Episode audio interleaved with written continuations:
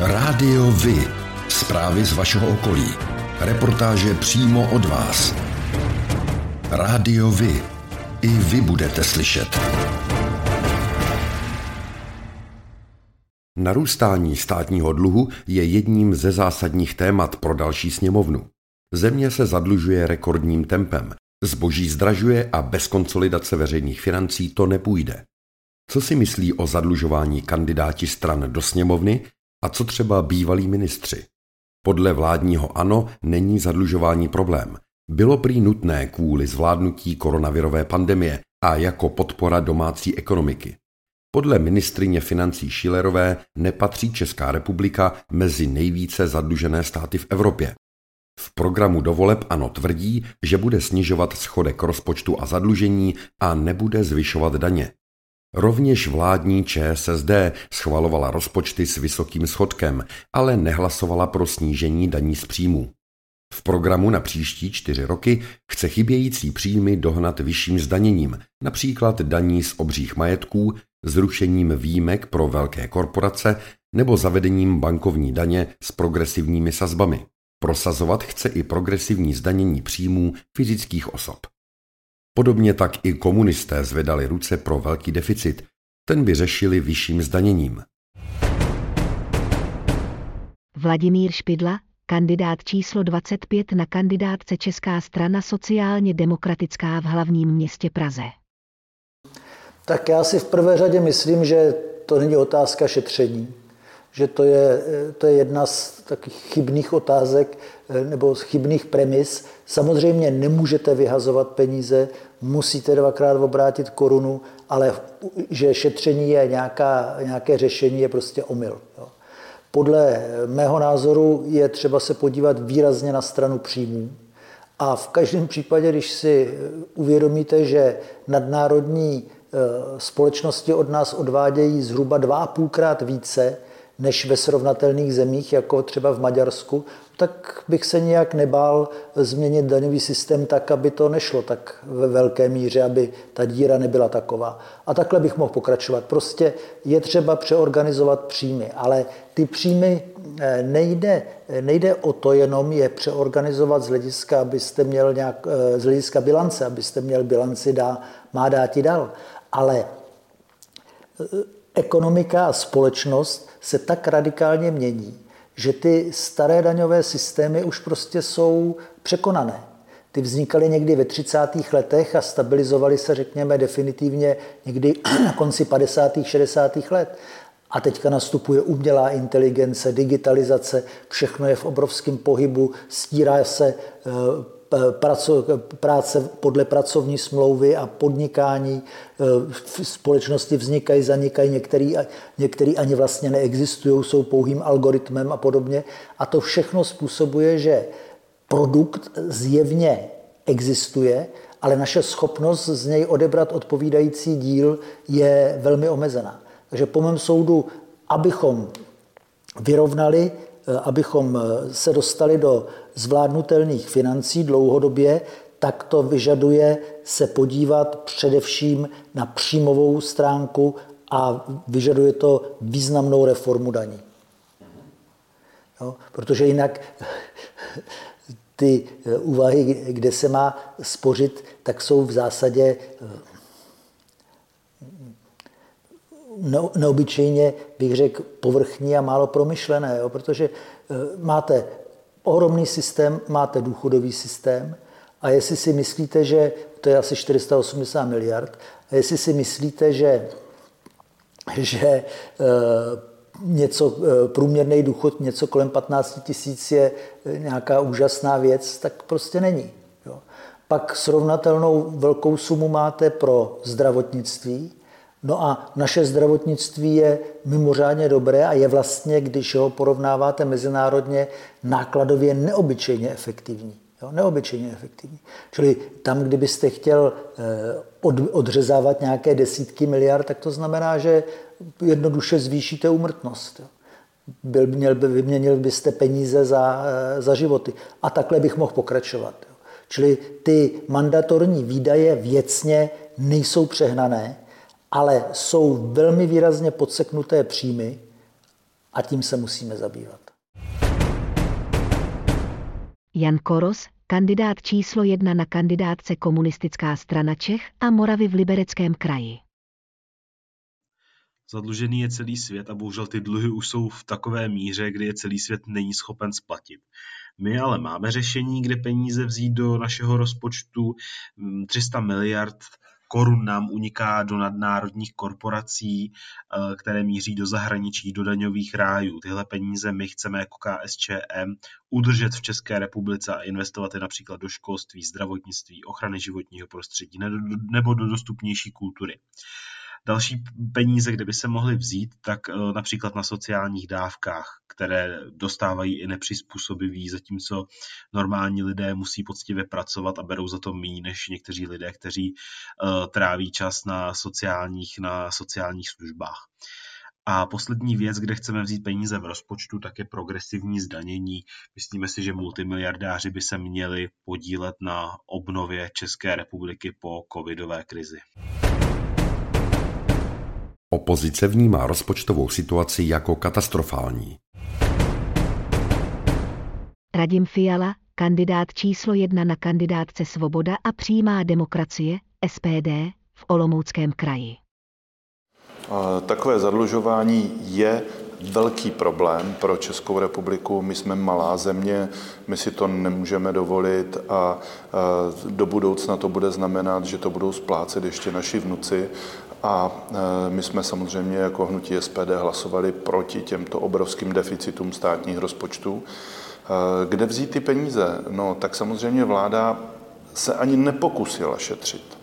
Kdyby se snažila ušetřit byť jednu jedinou korunu, tak řeknu, aspoň snahu měli, ale neměli, jim to bylo úplně jedno. Oni si vytvořili vatu, nejvyšší kontrolní úřad řekl, že ten půlbilionový schodek vůbec nemusel být, že stačilo 300 miliard na souvislosti s koronavirem, takže vláda si tím pokryla eh, všechny svoje potřeby, které potřebovala a, a možná do toho zahrnula i, i nějakou předvolební kampaň a myslím si, že do budoucna je to neudržitelné. A pokud vláda vznikla z těchto podzimních voleb, nezačne šetřit, nezačne šetřit tak, že udělá celkovou inventuru státního rozpočtu, protože jsou tam výdaje, které se tam hromadí 30 let, že například odmítne Eh, novou vojenskou techniku za desítky miliard korun, i když já chápu, že armáda je podinvestovaná, ale prostě v době, kdy máme hluboko do kapsy, eh, to musíme odložit o pár let,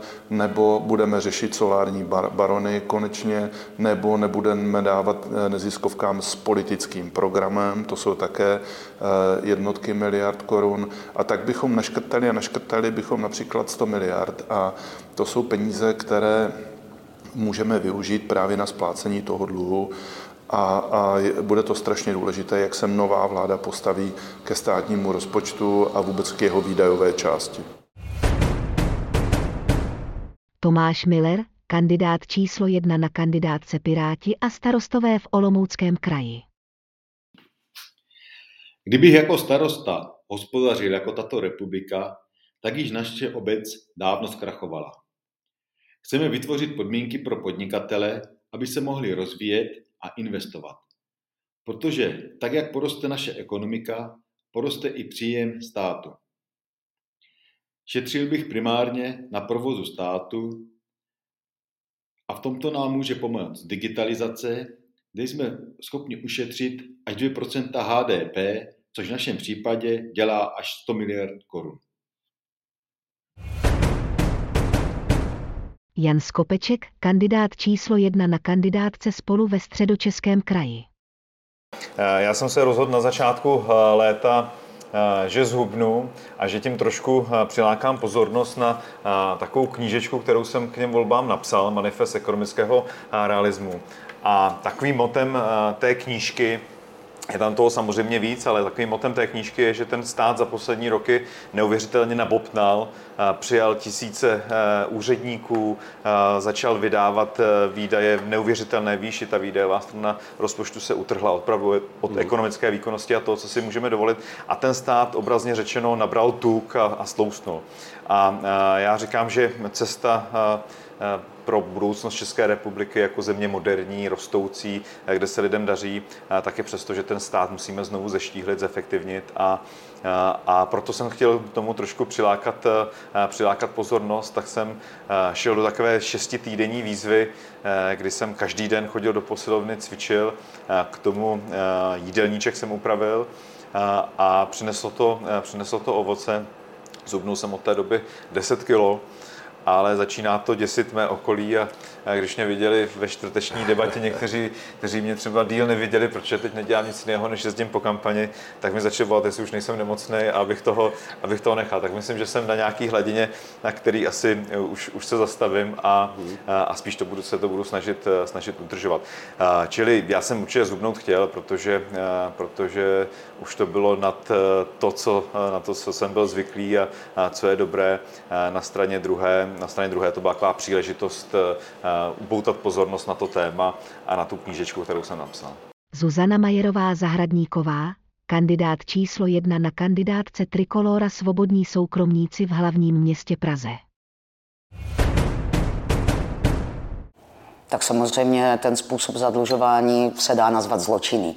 Eh, protože, a o tom jsme mluvili v předchozí, v předchozí otázce, eh, když vláda za rok a půl zlikviduje 200 tisíc živností a tudíž x set tisíc lidí, kteří měli práci, tak eh, to je něco, co tady nikdy v životě nebylo. V prvé řadě vždycky se musíme podívat na to, kde škrtat tak to je i v osobním životě. Když na něco nemám, tak se podívám, kde musím škrtat. Takže vládní výdaje by se měly v prvé řadě seškrtávat, což se mimo jiné neděje ani teďka u nového rozpočtu. Zase chtějí rozhazovat dál a absolutně nemyslí na to, že se ty mandatorní výdaje musí snížit. Dále se musí naprosto omezit nebo já bych řekla přímo zastavit eh, výdaje na politické neziskovky, na inkluzi, na zbytečné úřady, kterých je opravdu spoustu, na zbytečnou agendu, ať už je to Ministerstvo pro místní rozvoj, Agentura pro sport. Dále je také nutné snížit daně, protože ekonomiku můžete nastartovat vždy pouze tím, že necháte ty peníze lidem. Zbyněk Stanjura, kandidát číslo jedna na kandidátce spolu v Moravskosleském kraji. Podle mě problém není na straně příjmů. Platíme eh, relativně hodně daní. Pro příští rok vláda počítá s rekordním příjmem z daní, do kterého já počítám i sociální pojištění a zdravotní pojištění. Takřka 2 miliony korun zaplatí daňoví poplatníci eh, příští rok. Takže problém je na výdajové straně. Prostě najednou vláda i v tom předvolebním období rozdává peníze, na které nemá a ty dluhy bude muset někdo platit. Už jenom na úrocích platíme kolem 50 miliard korun ročně a to jsme nevrátili jedinou korunu dluhu, takže dlouhodobě to udržitelné není a musí se s tím něco udělat a vláda s tím opravdu nechce udělat vůbec nic a my chceme ten dluh postupně, postupně snižovat. Tomio Okamura, kandidát číslo jedna na kandidátce Svoboda a přímá demokracie, SPD, v Moravskosleském kraji. Zadlužování samozřejmě udržitelné není a opět si pomůžou tvrdými čísly. I ekonomové už upozornili na to, že jestli bude zadlužování probíhat tímto tempem, tak za tři roky, za tři roky narazíme na takzvanou dluhovou brzdu, kterou máme v zákoně, je to 55% HDP a v tom okamžiku vlastně už nemůže vláda dále zadlužovat a je potřeba osykat výdaje. Problém je, že značná část výdajů v českém rozpočtu jsou mandatorní výdaje, to znamená, nelze udělat ty úpravy ze vteřiny na vteřinu. Právě proto vyzýváme vládu k té rozpočtové odpovědnosti. Je potřeba udělat eh, restrukturalizaci rozpočtu tak, abychom škrtli zbytné výdaje, které nic, nepře, které nic nepřináší slušným občanům. Budu konkrétní, eh, je, je, je potřeba eh, zásadně, zásadně ponížit ty výplaty solárním baronům, tam jde 40 miliard ročně. Dále je potřeba zrušit financování politických neziskových organizací, tam jde podle odhadů až 11 miliard ročně. Já nechápu, proč se tady platí nějaké organizace z veřejných peněz, eh, které, které tady propagují Evropskou unii, eh, které tady propagují nějaký gender nebo nějaké LGBT, teď tomu přidali snad I a nějaké plus, já už přesně nevím, co to všechno znamená. Eh, v každém případě já vůbec nechápu, jestli to platí z veřejných peněz.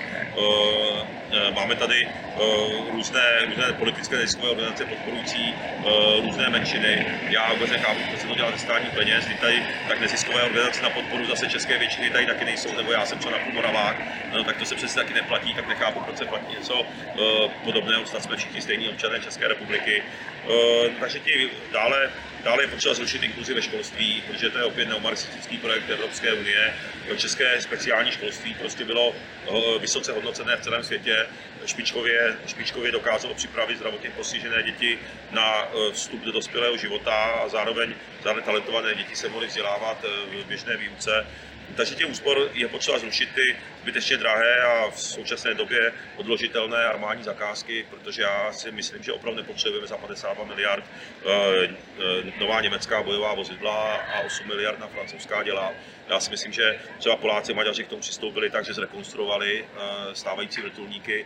Vláda nakoupila nový vrtulníky za téměř 20 miliard v Americe. Prostě to je všechno, co prostě vyčerpává ten náš rozpočet. I, i Finové přistoupili k rekonstrukci bojových vozidel. Andrej Babiš se v Německu nakupovat nový asi si prostě uh, s kancelářskou Merkelovou slíbili, že ho za to nechá být, ale prostě my to prostě všechno na to pak doplácíme a je to úplně zbytečný. My potřebujeme peníze na zvyšování důchodů, zvyšování, uh, zvyšování prostě financí pro pracující rodiny s dětma, pro snižování daní živnostníkům a dalším pracujícím lidem, uh, aby se jim tady žilo prostě víc, protože neskutečně zdražuje, probíhá inflace, obrovský zdražování. Je potřeba zásadně taky odmítnout zelený úděl EU Green Deal, protože to přinese zdražení až, až ve stovkách procent energií. Lidi už to prostě nepoplatí. Jo, jako hm, tátové od rodin nebudou moci ani jezdit do práce prostě na vesnici, protože potřeba autem je do práce, kdo bude mít elektromobil.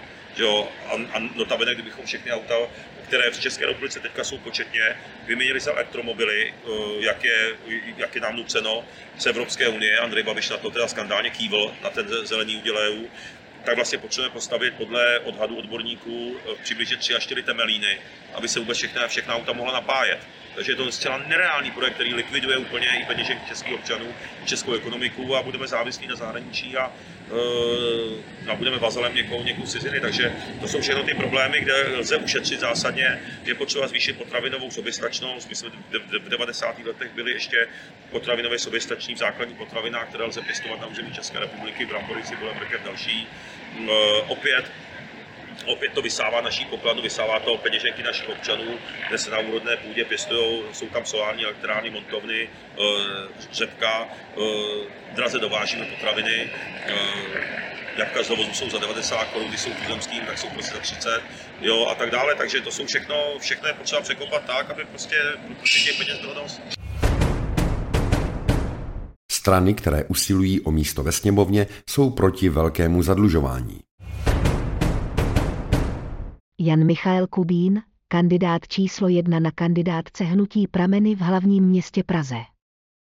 Tak my víme a všichni to vědí, jak z mikrosvěta eh, prostě rodiny a firmy, Bohužel v rámci společnosti státu, rozpočtu státu a měst si to už eh, občan tolik neuvědomuje, jak eh, zadlužování je nesmyslné, ve finále zbytečné, neodpovědné a opravdu destruktivní. Jo? Když si uvědomíme, že dneska stát eh, je 460 tisíc prostě úředníků v desítkách různých institutů, institucí, orgánů a různých neziskovek, kdy prostě máme obrovské daňové zatížení, tak v rámci decentralizace my bychom převedli eh, většinu těchto rezortů, agent právě do rezortů, a snažili bychom se vlastně zredukovat eh, teda administrativu a vytvořit opravdu štíhlou, profesionální, tím pádem i levnou, zjednodušenou administrativu, která má sloužit a ne která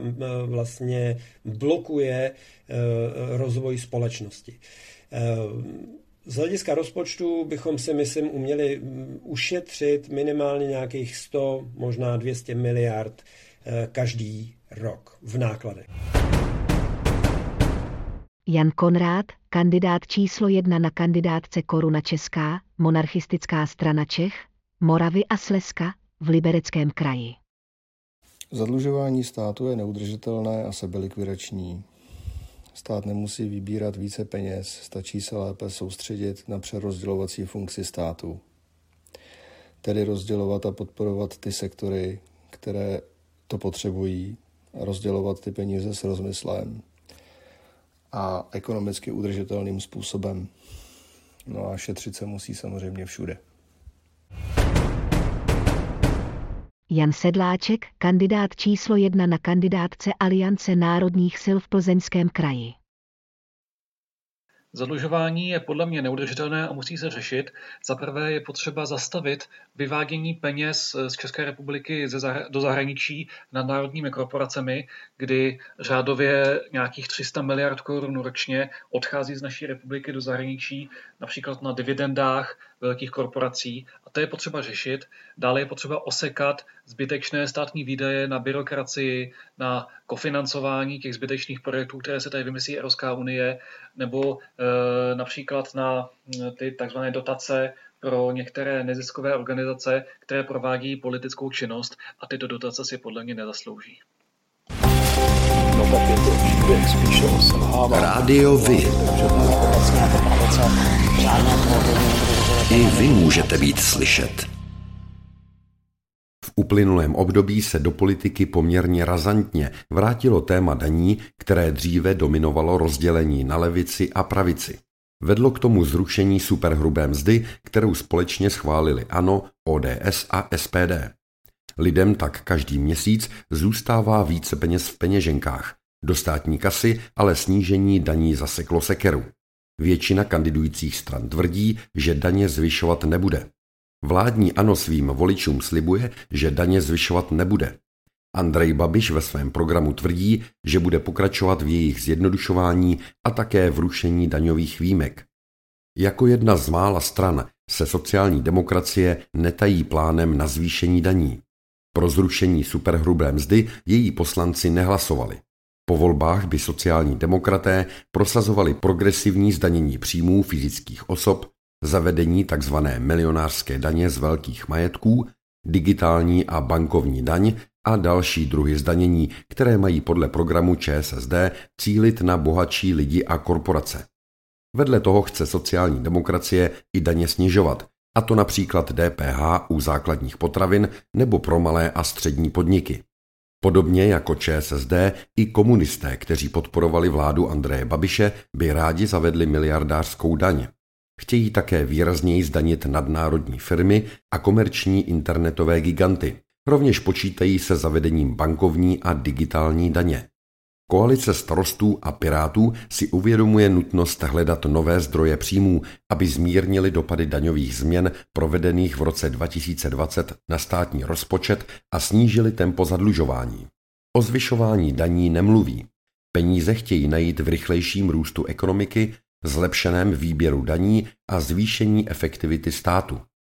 Zrušili by daňové výjimky a zdanili digitální giganty či těžbu nerostných surovin. Na zvyšování daní se nechystá ani koalice spolu. Její kandidáti chtějí vytvořit pravidlo daňové brzdy, které stanoví strop daňového břemene. Jakmile její složená daňová kvóta dosáhne, zvyšování daní bude automaticky vyloučené. Vedle toho chce koalice zavést daňové prázdniny pro rodiny s dětmi a chce zakročit proti daňovým únikům a obcházení daní internetovými korporacemi. Jaké daně byste po volbách měnili a jak? Luboš Zálom, kandidát číslo dvě na kandidátce Trikolora Svobodní soukromníci ve středočeském kraji. Já se domnívám, že cestou, jak napravit veřejné rozpočty, je zeštihování státu a ku podivu také e, snižování daní, protože, jak říkají ekonomové, tak pokud daně snížíte do určité míry, tak ve skutečnosti vyberete víc, protože e, firmy a vlastně občané e, nemají takovou vlastně motivaci se před tím daněním nějakým způsobem skrývat. Ale především stát má být malý a šetřit má v první řadě u sebe. Eh, takže to je asi ta cesta, která by měla být pravicová, která by měla být asi vlastní každému, každému pravicovému politikovi.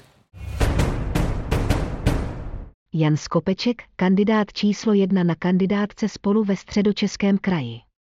My určitě zvyšovat daně nechceme, eh, máme to i v programu, eh, je to, je to náš závazek, že prostě v nadcházejícím volebním období nebudeme hlasovat pro zvýšení daní.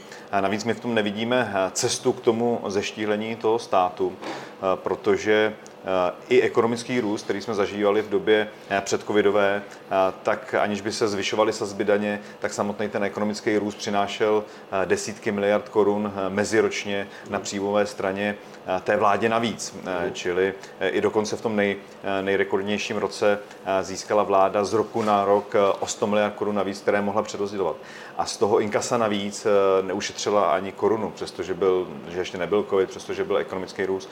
A já jsem přesvědčen, že stejně tak by to dopadlo ve chvíli, kdybychom zvýšili daně, že by se meziročně nevybralo 100, ale třeba 150 miliard korun navíc, ale stejně tak jsem přesvědčen, že z těch 150 miliard by se neušetřila ani jedna koruna a to zvýšení daní by vedlo jenom ke zvýšení přerozdělování bez toho, aniž by to mělo efekt v nižším schodku nebo ve snížení zadlužení.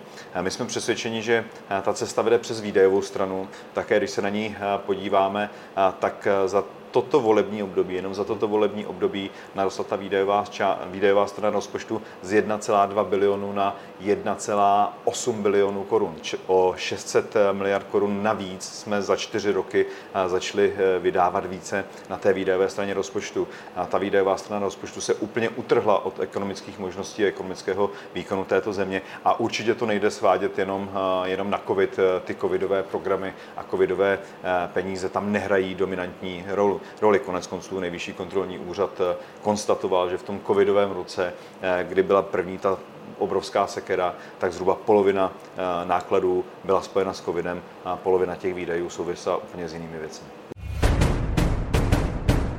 Tomio Okamura, kandidát číslo jedna na kandidátce Svoboda a přímá demokracie, SPD, v Moravskosleském kraji.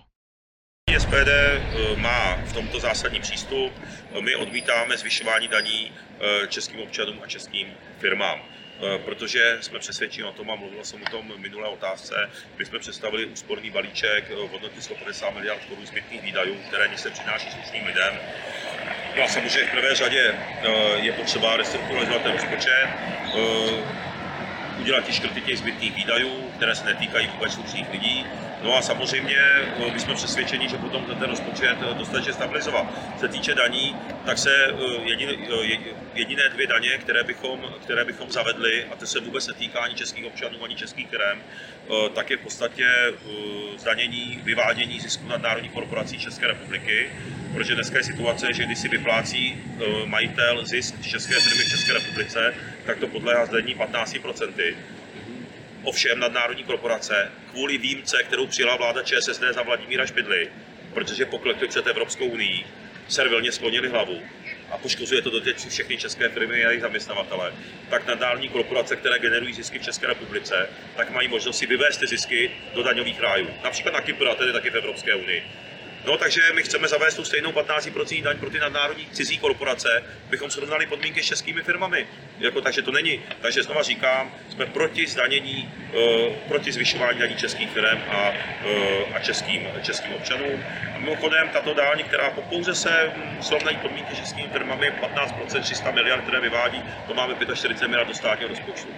Pak je to taky digitální daň, prošel už pozměňovací návrh SPD na rozpočtovém výboru v červnu, 5% daň pro, na, pro zase cizí nadnárodní internetové giganty, protože oni tady generují zisky v České republice a opět to daní v daňových rájích. V Rakousku už to zavedlo, ta daň je 5%, v České republice taky navrhujeme 5%, přineslo by to 3 miliardy do státního rozpočtu. Takže znova říkám, chceme jenom srovnat podmínky tak, jak je to, eh, aby to bylo, aby měli všichni rovné podmínky v České republice a žádné zvyšování daní pro české firmy a pro české občany a to je přesně v souladu s tím, co navrhuji.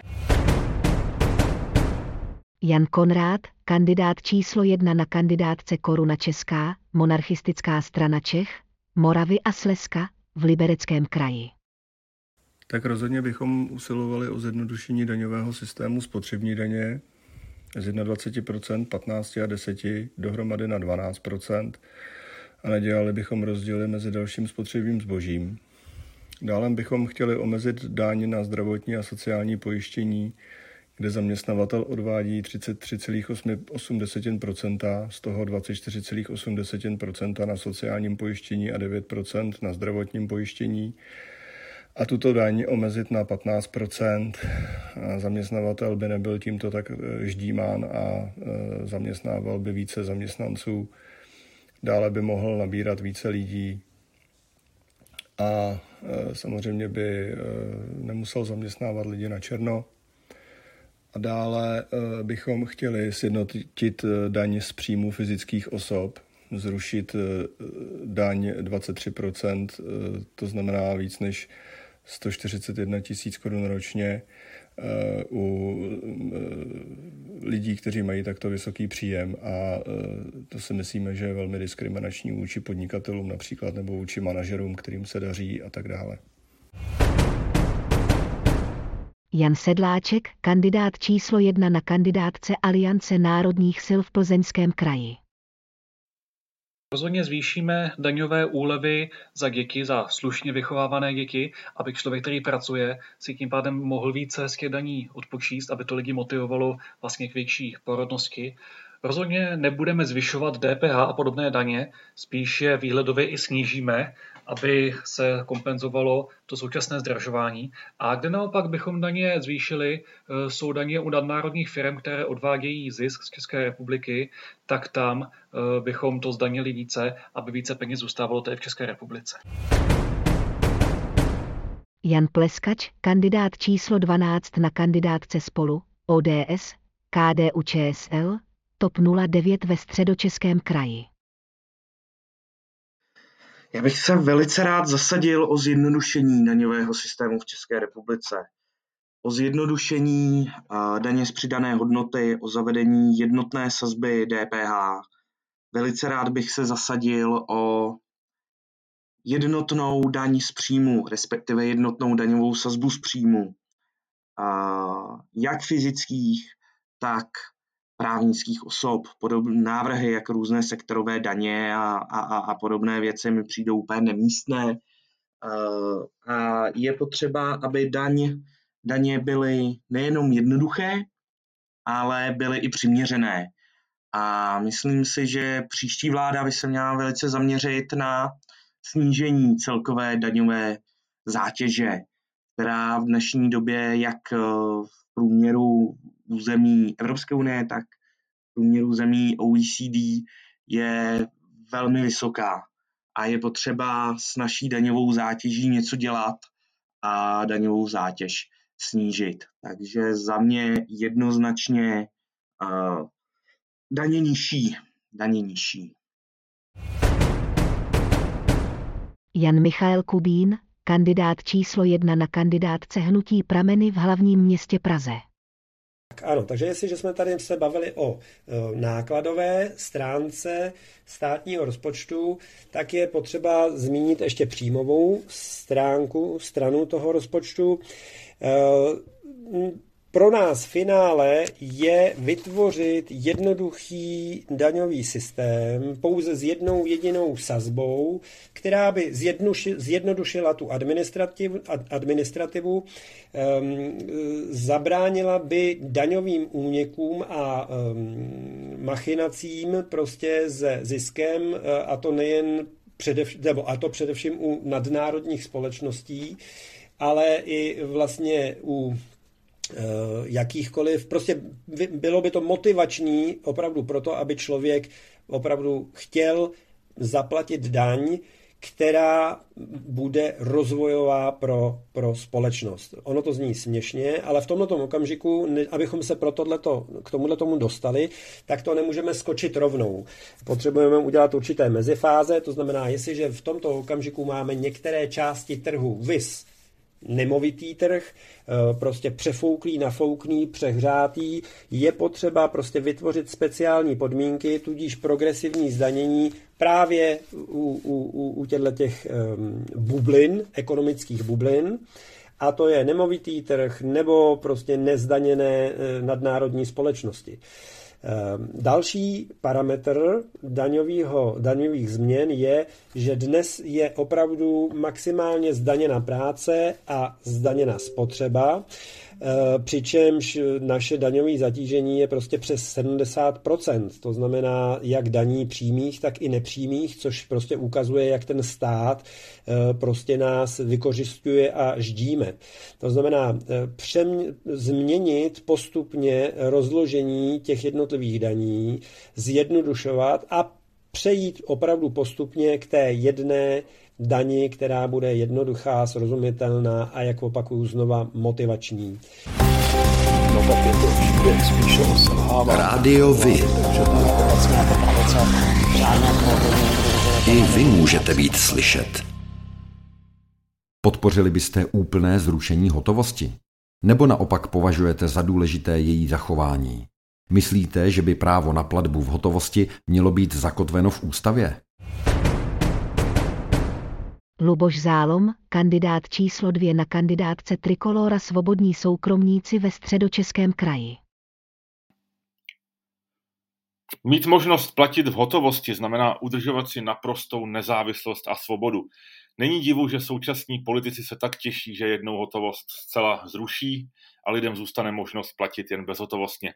Mají proto několik důvodů. Za prvé samozřejmě dohled nad každým občanem, co si kupuje, za co utrácí a vlastně jak žije. Za druhé otvírá se tady možnost určité nepohodlné osoby zcela vyřadit z ekonomického života, prostě tím, že se jim odepřou bankovní služby. To nebezpečí je reálné, vys nedávný krok e, služby PayPal, který zrušil účty některým pravicovým aktivistům a komentátorům. Za třetí, státu by se otevřela možnost konfiskovat lidem peníze, můžeme tomu klidně dál říkat daně, přímo z jejich účtu. Tohle nebezpečí by podle mě vedlo k tomu, že lidé by si bezhotovostně kupovali nějaké cené zboží, aby se před státem přece jen nějakým způsobem zajistili. Možná by vznikl nějaký neoficiální šedý peněžní substitut. Myslím, že zakotvit právo na hotovost v ústavě není špatný krok a podpořil bych ho. Jan Koros, kandidát číslo jedna na kandidátce Komunistická strana Čech a Moravy v Libereckém kraji. Ano, myslím si, že platba v hotovosti by opravdu měla být zakotvena v ústavě, a to z jednoho jediného důvodu. Už v současnosti Evropská unie rozhodla o tom, že v roce 2025 by měla být omezena platba v hotovosti. A to je nesmírný problém, protože samozřejmě ty vaše údaje, kde platíte, jak platíte, budou k dispozici všem bankám a nadnárodním korporacím, eh, kteří, kteří s nima budou moci zacházet, jak budou chtít. Takže jednoznačně zachovat platbu v hotovosti. No tak je to Rádio Vy. I vy můžete být slyšet. Jak hodnotí rozpočtové schodky bývalí premiéři nebo ministři financí? Miroslav Kalousek, ministr financí v letech 2007 až 2009 a 2010 až 2013. Ministerstvo financí, které by mělo být strážcem veřejných rozpočtů, je motorem otvírání nůžek mezi příjmy a výdaji s velmi neblahými konci. To je prostě projídání budoucnosti a risk s budoucností, je znovu opakuji, každého z nás, protože to je politika, kterou se v budoucnu ohrožuje sociální i zdravotní péče každého z nás i ta atmosféra na to ministerstvu financí tomu odpovídá. Ten zbytek odborníků, který tam zůstal, si samozřejmě dobře uvědomuje, jaká je to politika, nelíbí se jim to, poslouchat musí a, a z toho pak vychází i jejich motivace. Vlastimil Tlustý, ministr financí v letech 2006 až 2007. No, ono je to těžké říkat, protože ono to zatím není vidět. Takže musím být opatrný, abych tu katastrofu nelíčil v těch nejčernějších barvách, ale nebude to trvat dlouho a ty, co se teď budou divit, co to říkám, tak se přestanou divit a začnou se divit něčemu úplně jinému.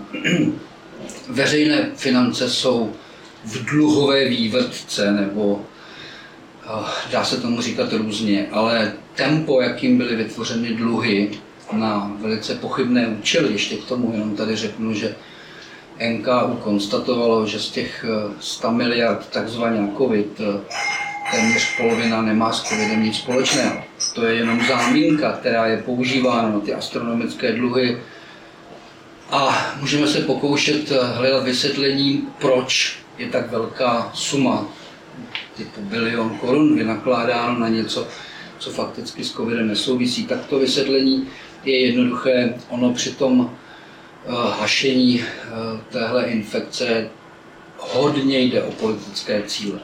hodně jde o to, udělat před veřejností dojem, že se skoro nic neděje, přitom se děje, eh, část ekonomiky je těžce postižená, v poslední době zveřejňovaná relativní čísla, jak je to výborný proti loňskému roku. To jsou tragická čísla, protože v loňském roce, proti kterému je to porovnáno, to byla také tragédie. Takže my tady stojíme na Prahu ekonomické krize, stojíme na Prahu situace, a to se můžu vrátit k původní otázce, kde vzít peníze jenom na splácení, jenom úroků z těch dluhů. Protože zapamatoval jsem si tři čísla. V loňském roce úroky ze státních dluhů činily 40 miliard ročně. To jsou jenom úroky placené bankám. Mnoho lidí si myslí, že státní dluh neexistuje, tak z toho, že se platí z něho úroky, se dá dokázat, že existuje. Tak za loňský rok 40, letos myslím, že to má být kolem 70, to se teprve dozvíme, ale očekává se, že úroky ze státního dluhu budou místo 40 v loni 70 a příští rok přes 100. Teď si nepamatuju přesně, jestli 110 nebo 120. Tak už jenom z toho tempa, jak narůstají ty úroky, by si soudný člověk, který třeba řídí rodinné finance, mohl říct, hele, mámo, to nějaký divný. to nám to nějak roste strašným tempem. A teď řeknu další velice nepříjemnou pravdu, stát žádné peníze nemá. Stát jenom sebere svým občanům peníze, které někam vloží, někam je pošle. To znamená, ta kardinální otázka dneška, dneska zní, komu se těch 70 minus 40 nebo 120 minus 40, kolik se tyhle ty desítky miliard, komu se seberou? Kde to chcete vzít? Jakou zavedete novou daň, nebo jak zvýšíte ty stávající daně? To je ta ústřední otázka, na které to všechno stojí. A všimněte si, že na politické scéně se o tom vůbec nediskutuje. Jako kdyby ta otázka neexistovala. Já, já žasnu nad tím, že to nikoho netrápí. Je to teda v rámci všeobecného nadšení pro dluhy, to, to jsem pochopil, že tak, jak se zadluží domácnosti, tak to je také neuvěřitelný. Tak ono to nikoho netrápí, ale ty, co to netrápí, bych chtěl upozornit, platit se to stejně bude a trápit vás to bude, protože vy budete ti, kterým to bude muset ten stát sebrat. To je naprosto jasné. No a to, že se něco děje, i ti, co to nechtějí vidět, tak na jedné věci už to vidí. Dramaticky rostou ceny, zejména, a to je plné strašidlo, jak rostou ceny nemovitostí. To se samozřejmě promítne do růstu nájemného, rostou ceny potravin a protože vláda se rozhodla řešit situaci tiskem peněz, tak založila velikou inflaci. A já zírám nad tím, jak tomu tleskají jejich voliči, kteří to zaplatí. Každá ta teta Nováková, co se raduje z toho, jak dostane 500 nebo 800 korun důchodu, ta ne už 500 nebo 800, tak tisíce za rok zaplatí ve zvýšených cenách, protože důsledek téhle politiky je neúprostný. K tištění peněz, tak jako k dluhům patří úroky a splácení, tak k tištění peněz patří inflace neboli růst cen, takže to zaplatí všichni. Vrátím se na začátek toho, co jsem říkal. Zatím si to lidé tolik neuvědomují, byť už jsou příznaky toho vidět růst cen nemovitosti je naprosto nepřehlédnutelný. A nebude to trvat dlouho, já se odvážím věštit, že kolem Vánoc už bude zřetelně vidět, že to není zdaleka tak dobré, jak se vláda tváří. A ještě uvedu jeden příklad. Všichni se radují nad tím, jak stovky miliard jsou posílány přes různé takzvané antividové, anti-covidové programy Eh, lidem, kteří fakticky ztratili zaměstnání nebo pracují jenom částečně. A skoro nikde si nepřečtete, že to je skrytá nezaměstnanost, že vykazovaný počty nezaměstnaných to není skutečná nezaměstnanost. To, co se dovídáme, ty, ty procentíčka typu 3 nebo 3,5, to jsou jenom ti evidovaní státem. Ale tam chybí všichni ty neevidovaní, kteří ty samé peníze, jako kdyby byli nezaměstnaní, dostávají přes ty antikovidové programy. A jakmile ty antikovidové programy skončí, tak všichni ty, co byli takhle placený boční cestou, tak se přijdou přihlásit jako skuteční nezaměstnaní, aby dostávali peníze dál tou standardní cestou a pak se odvážím předpovědět, že se dozvíme, že skutečná nezaměstnanost je násobkem té vykazované. Jestli to bude jenom třikrát nebo pětkrát, to si musím počkat, to se, to se, my, my to nespočítáme zvenčí, ale paní ministrině práce a sociální věcí, ta budoucí, ta nám to určitě oznámí. A tam teprve se začnou lidé dovídat, jak zle opravdu je. Jan Fischer, předseda vlády v letech 2009 až 2010. No tak především to, kam jsme se dostali v zadlužování a prohlubování, eh, prohlubování deficitu, to je prostě, to je neuvěřitelné, to je nebezpečné, eh, to je zkrátka a dobře něco, co tuhle tu zemi může vytrestat. Ne zítra, ne pozítří, ale za nějakou dobu a dupat na brzdu bude potřeba. A bude to obrovská politická odpovědnost se k tomu přihlásit a opravdu to udělat. To bude nepopulární. Zvykáme si. Prostě všichni si zvykáme, že jak si je možné tenhle ten rozpočtový mejdán příjemný prostě pěstovat, sahat si na ty státní peníze, že to je jakoby bez, že to je bez limitů. Mění se prostě filozofie přístupu k fiskální politice. Prostě premiér a ministr, ministrině financí by měl by být někdo, a já jak si ty pozice znám oboje, kdo zkrátka a dobře drží ty veřejné a státní finance, především státní finance na úzdě kdo prostě i při vědomí, že je třeba přisypat s ohledem na tu mimořádnou situaci.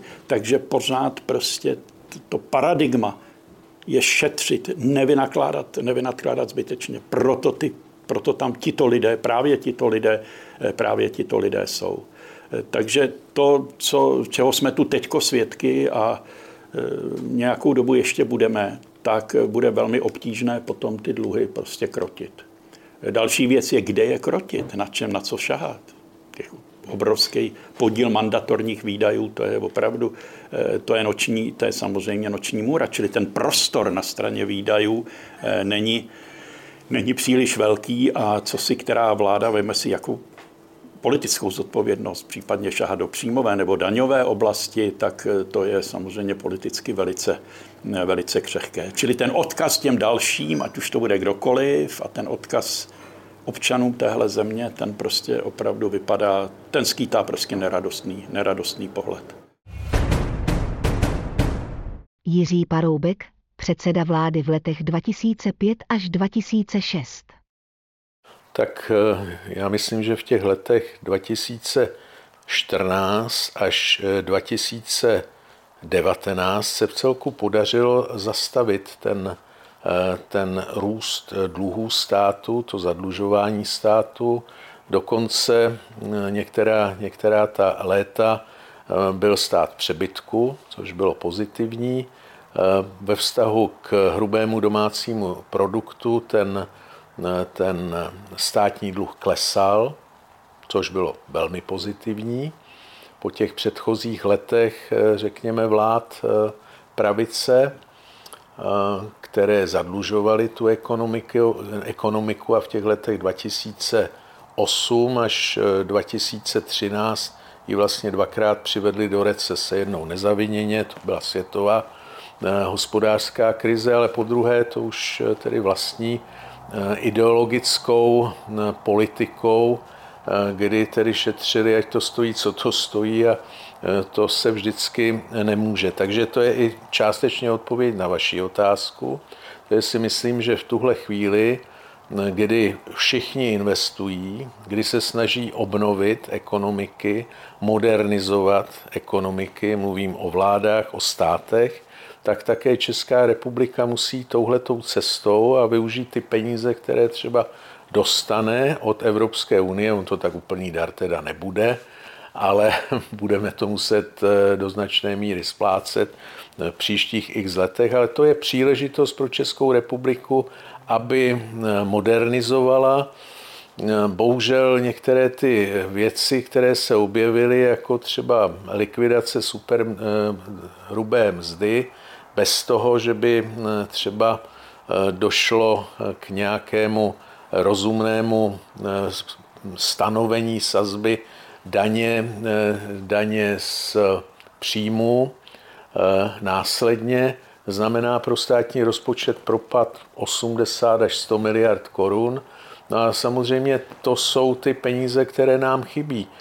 Pochopitelně i ta, ta, ta, ta krize, která nastala v důsledku koronaviru, no tak aby, aby to hospodářství se udrželo, aby, aby se udržela zaměstnanost, aby se udržely i živnosti, protože některé, někteří ti živnostníci, vlastně tisíce živnostníků, mají velké problémy, takže eh, určitým zájmem státu, ne snad povinností, ale zájmem státu je všem těmhle těm skupinám lidí pomoci, no tak všechno stojí peníze. Takže na jedné straně nemůžeme říkat podporujte podnikatele, a na druhé straně říkat, že teda se moc zadlužujeme, takže to jde jaksi proti sobě.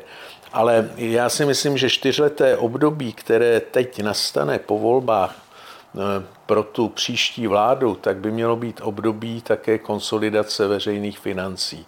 To znamená, abychom přiblížili ten výsledek eh, státního rozpočtu podle možnosti ehm, kladné nule, když to řeknu takhle. To znamená, aby třeba eh, ten rozpočet byl vyrovnaný, pokud možno vyrovnaný, anebo mírném přebytku. Eh, je otázka, jestli je to možné bez nějakých zásahů do daní. Většina stran v té předvolební kampani slibuje, že nebude sahat do daní, no tak No, bez toho se to asi nedá udělat. Tak jako snižovat daně a ještě čekat, eh, že se budou zvyšovat výdaje, křičet, aby se zvýšily výdaje na pomoc třeba živnostníkům, pomoc nejrůznějším skupinám eh, lidí, zaměstnanců a podobně. No a přitom si myslet, že je možné eh, vyrovnaný nebo dosáhnout vyrovnaného nebo dokonce přebytkového státního rozpočtu, no tak to jsou chiméry, takže je potřeba ty věci řešit realisticky a ty strany, většina těch stran, musím říci, že k tomu nepřistupuje realisticky a o to je to nebezpečnější pro republiku a pro občany, protože vlastně e, nevíme e, u většiny těch stran, co vlastně chtějí dělat. Mirek Topolánek, předseda vlády v letech 2006 až 2009.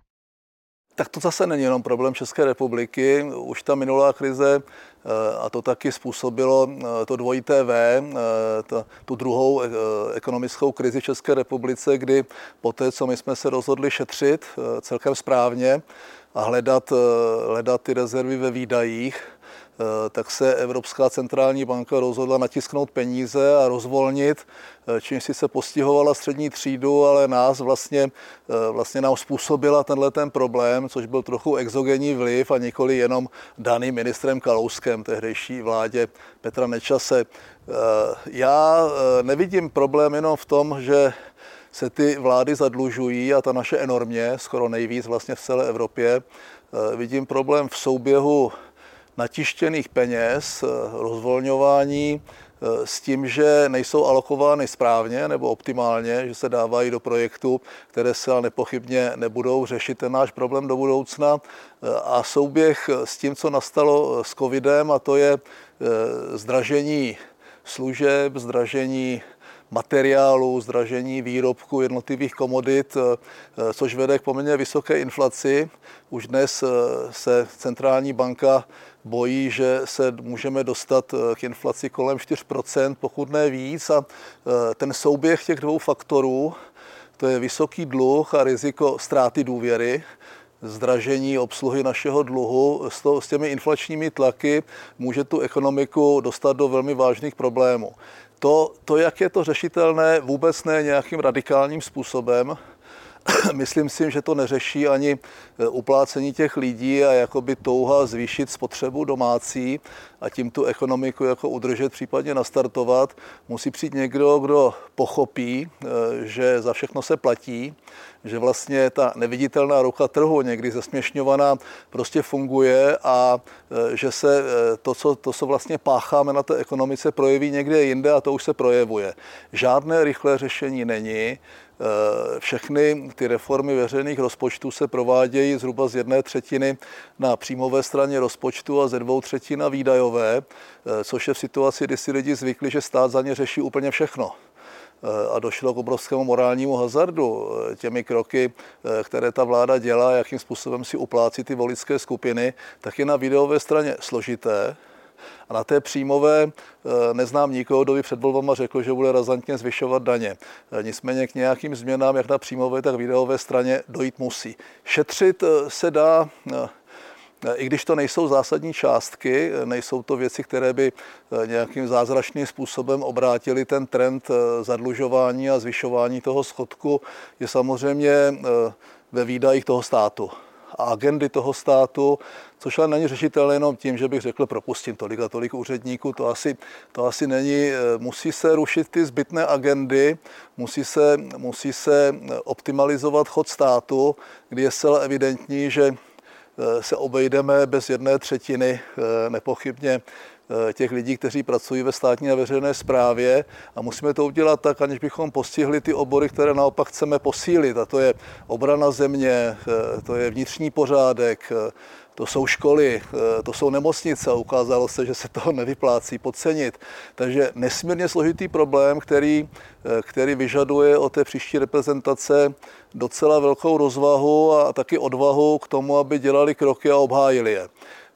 A není to na žádné radikální řešení. Neočekávám, že by, ne, že by to politicky neustál, ale myslím si, že by ta, ta ekonomika nepotřebuje teď velké jakoby rozkmitání v té situaci, v které je.